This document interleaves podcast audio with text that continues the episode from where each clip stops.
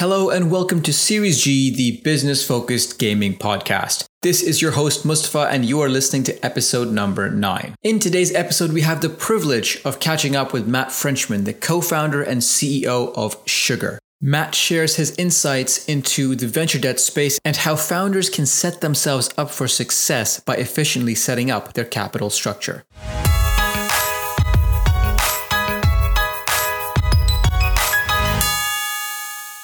Hey, Matt, thanks for making it onto the show. Really happy to have you on the Series G podcast. Hey, Mustafa, thanks very much for having me. So, Matt, before we get started into the discussion topics for today around venture debt, UA funding, and what you're working on right now with your current company, I'd love to get a bit of background on your personal journey and what's brought you to where you are today. Because from what I've read online, you've got quite an interesting background. Yeah, certainly is, is interesting. I've uh, gone through quite a big career change recently, all for the better. So, I spent most of my career in investment banking at JP Morgan and Credit Suisse, about 16 years actually, working in their equities business, doing lots of IPOs and fundraising. Actually worked on the IPO of King uh, and invested in a few when I worked at a hedge as well. About three years ago, I decided I wanted to do something a little bit different. Quite frankly, I didn't know what that was going to be, but very quickly stumbled on the games world. Now I like finance and metrics and organization and structure and things that grow quickly. And I quickly realized that the games world uh, had all those things to offer. And given that I have a finance background, I guess I fell into the world of games finance, but it was a very happy accident. And I've been working in this world for three years now. I'm continually amazed at the brilliant businesses I meet, the brilliant studios, software platforms that I come across. And I'm now probably about a year into the launch of Sugar, which is a, uh, a financing business for the games and app world. So, in terms of that background you had in terms of investment banking, of course, that's a very structured, lots of people working within big teams. How was that radical shift and basically jumping cold into a different career altogether? Yeah, I'm not going to lie, it wasn't an easy transition. Uh, I'm used to a trading floor with lots of hustle and bustle, lots of noise, huge amount of structure. Uh, I knew exactly what was going to happen at any point of the day, apart from when stock markets do crazy things. So I had to very quickly adapt to meetings in cafes and working on Google Drive and everything being in the cloud, and games conferences and software platforms that, quite frankly, I didn't understand, but I had to very quickly get a grasp of. So it was a transition that took a while. And also, I was meeting lots of game studios, and, and quite frankly, I did speak the same language. You know, my technology and games knowledge wasn't great. So I had to adapt to that and understand understand how to get by in that world. So it definitely took me a while to get used to. Fair enough. I can definitely relate with that because my background prior to becoming a venture investor in games was involving in the big four accounting firm. So I was really helping larger buy side and sell side clients with financial due diligence engagements. And so coming from that very structured, organized big four background to something so robust and dynamic on a day to day basis where you don't quite know what's going to happen was both challenging and refreshing. So even though I was a consumer in the space, having played games for 15 odd years by now, it still took me a while to really get up to speed with what was going on. So I can definitely relate to that. But now going to your banking experience, you of course said that you built a lot of skills. And, and while you didn't speak the same language, a lot of the skill sets you did build, including things like Excel and modeling and financial structure, how has that really influenced what you're doing today with Sugar? Yeah. So a couple of the things from my old world were incredibly useful. So I would regularly meet in a room of about 12 people, the CEO of Vodafone or Tesco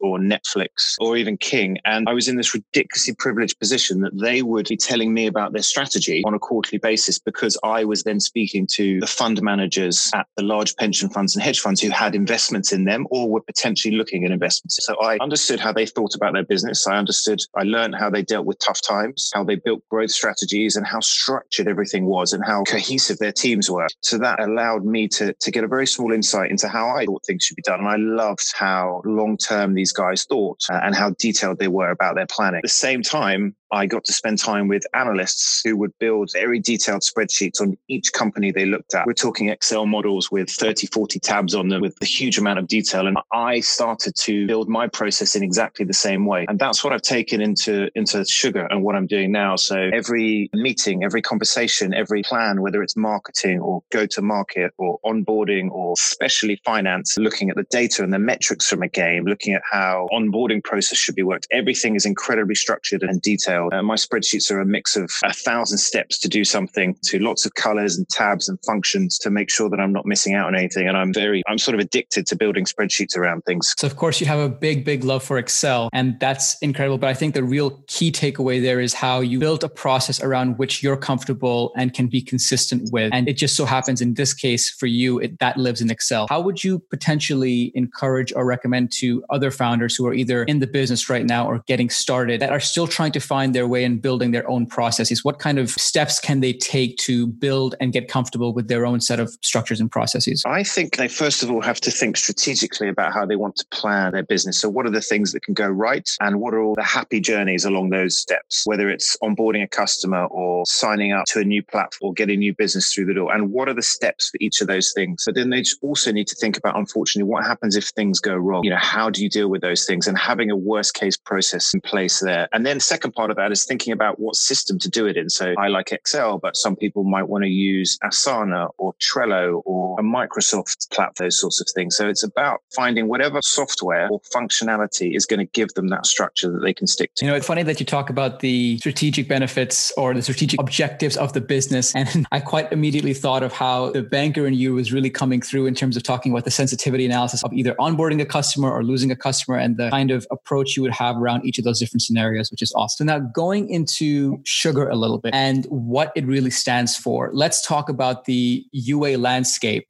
in the video game ecosystem today, specifically for mobile games. How can startups best prepare for UA spending ahead of launching their games? What kind of framework or guides would you recommend startups build when it comes to setting up those systems, those budgets, and perhaps what kind of platforms they could use, including Sugar? I guess it's important to say at this point, you know, Sugar provides finance for scaling up your game, and mobile lends itself very well to that. We, you can look at the very similar processes in, in console or PC, but for mobile, uh, I think the days of releasing your game on the app and Google Store and attracting a huge amount of organic installs, unfortunately, are over unless you are a major, major studio with a huge following. For lots of small and medium sized studios that are making great games, and I meet loads of them, you have to be very proactively thinking about what your user acquisition strategy looks like. So this starts even before you're ready to soft launch the game in Indonesia or New Zealand or wherever you're doing it. What, when you soft launch your game, are you looking to achieve? Is it retention numbers? Is it session length? Are you trying to get your crash rate down? It could be any of those things. You also need to be very forward thinking about the attribution provider that you're going to use. So when you start spending on UA, you need to be able to have one single place to analyze the data. How much does it cost you to get an install and how much are you making back? And if you're using Excel, and I love Excel, but you need something a little bit more sophisticated for this. If you don't have something like an AppsFlyer or an Adjust, you don't have a single source of truth really for all of your data to know what's working, what's not working. You then also need to make sure you are set up to run campaigns on Google or Facebook or Snapchat or whatever it's going to be. And that requires a lot of preparation. You also need to think about the assets you're going to use. I mean, video is the type of format that works best when you're advertising through Facebook or Instagram, but that's expensive. So if you can't do that immediately, at least know that you have the right assets in place place. And then I guess the most important thing is make sure you have an understanding of how to calculate LTV and therefore ROAS, so your return on advertising spend. It's absolutely key that you know for every dollar spent how much you're making back. And you must know roughly what are the numbers you're, you're looking for. So if you're a hyper casual studio, you know that your CPI might be roughly 30 cents. And you know that for a game to be successful, you need to break even on two or three weeks. If you're a mid core strategy game, your CPIs are going to be a lot higher and your retention numbers are going to be a lot higher at day 30 than they would be for hyper casual. So you need to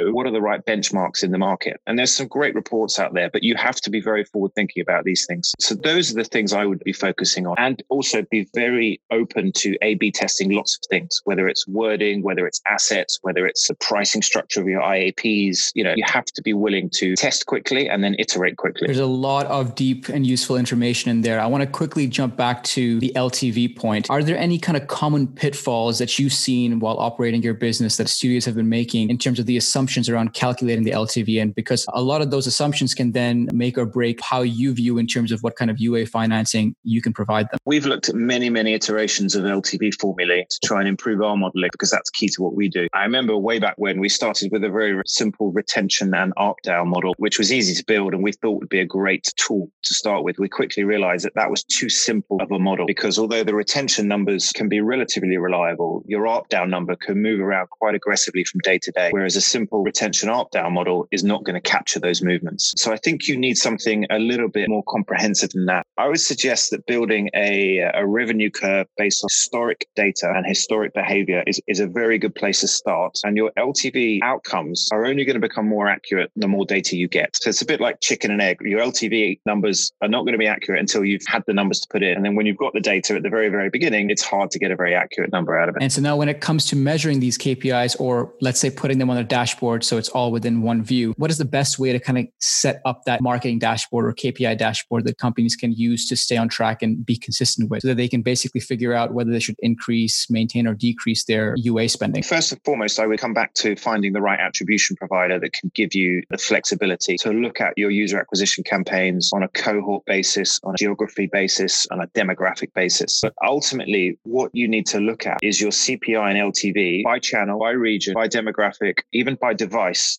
and by country. And it's worth revisiting those numbers daily. And it's worth knowing what your ROAS is by each of those channels. So it ends up being a spreadsheet with probably six or seven metrics that you're testing, but you're testing it by multiple channels, multiple regions, multiple demographics. And you have to know and have the discipline to cut the ROAS, uh, cut the spend in the channels that have got a very bad ROAS. To anywhere where you're spending a dollar and not making a dollar, you really need to be quick to act to cut those channels, unless you spot something wrong in the game that you can adjust quickly that will improve that ROAS. Yeah, but usually that's not the case, right? It's often the times that that channel just isn't the one or isn't capable of pulling its weight. So would you recommend in that case then that the ROAS that is cut from the sort of dead channel is shifted towards a more productive one? Or do you think it's better to filter it to a completely new channel for for further A B tests? So let's say you had two channels and one was going very well and one was going very badly. You should cut the spend on the bad channel. And my advice would be to allocate 80% of that spend into the channel that's working and then probably take the remaining 20% and test some completely different channels to see if they work. That would be my approach. Yeah, that makes a lot of sense. And in terms of sugar, the whole premise and the thesis of the company is to really build the ecosystem around UA financing and debt financing. Now, to bring the discussion back to a a much more broad topic. How do you view the ecosystem evolving in present time and as over the years to come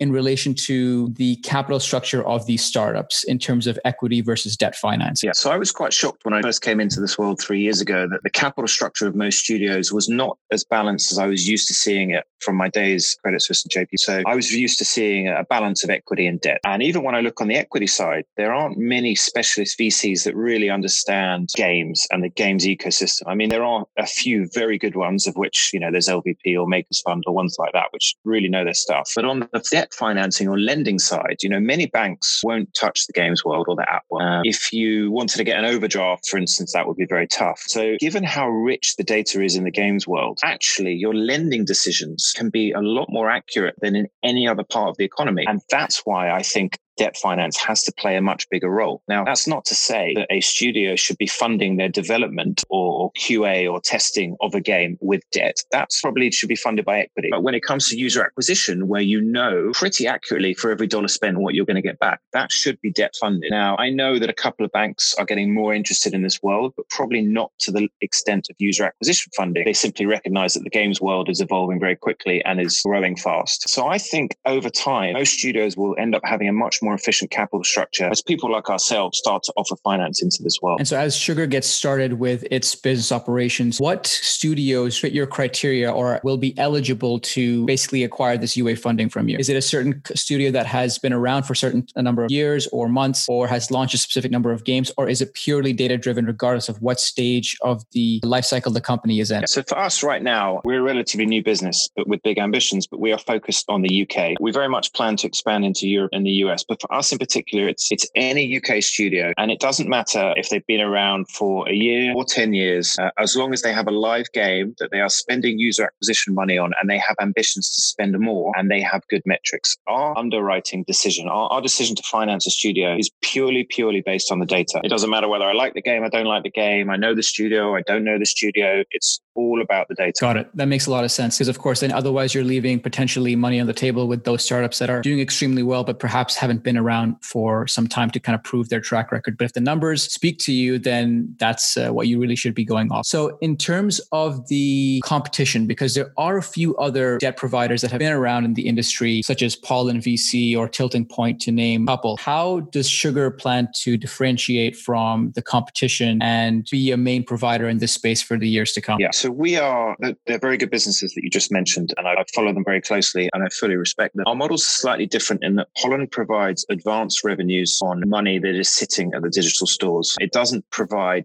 data driven user acquisition loans the way we do. There's a huge place for what they do, but we just have a slightly different approach. So they're more focused on the AR financing, is what you're saying? Yes, exactly. And we and Tilting Point is a little bit closer to a traditional publishing model in that they provide you with the finance, plus they will publish your game for you and give you UA, UA services on top. Also, their fee structure is slightly to ours. Um, whereas we look at things in exactly the same way as the studios look at it. We focus on the ROAS or the relationship between LTV and CPI. And our technology makes instant decisions based on exactly what the studios are seeing in their UA channels. And that is a big point of differentiation. That is awesome. And before we wrap up, is there anything you think on a macro level, the industry or maybe the mindset of developers or even VC investors has to change in order to further embrace the UA debt facility side? I think people need to realize that taking on a loan is, is not a bad thing. If you have good metrics and you have a game that's going well, taking on a loan in a careful way with a provider who understands your studio is actually a good thing to do. We're not saying debt's better than equity. We're not saying that you can't have both. We're simply saying we think it's a very efficient way to grow. And because it's an underused way of financing studios, it's, it's relatively new to the games world. We think it's just going to take time to raise awareness. And that would be my main takeaway that taking on debt is not a bad thing when you have a game that is producing very good metrics. Awesome. And finally, to wrap up the question part here, what kind of games are you playing today? So it's a mixture of games I play on my mobile when I'm on the tube uh, and games I play at home with my son. So on the tube, I play Plank by Kwalee, which I think has been out for about a year now, but completely addicted to it. And then there's another game called King of Crabs, which is made by a studio that sits right behind me in my uh, games incubator that I'm based in in Farringdon. And then the game I play with my son, which infuriates me because he's much better than me, is Star Wars Battlefront.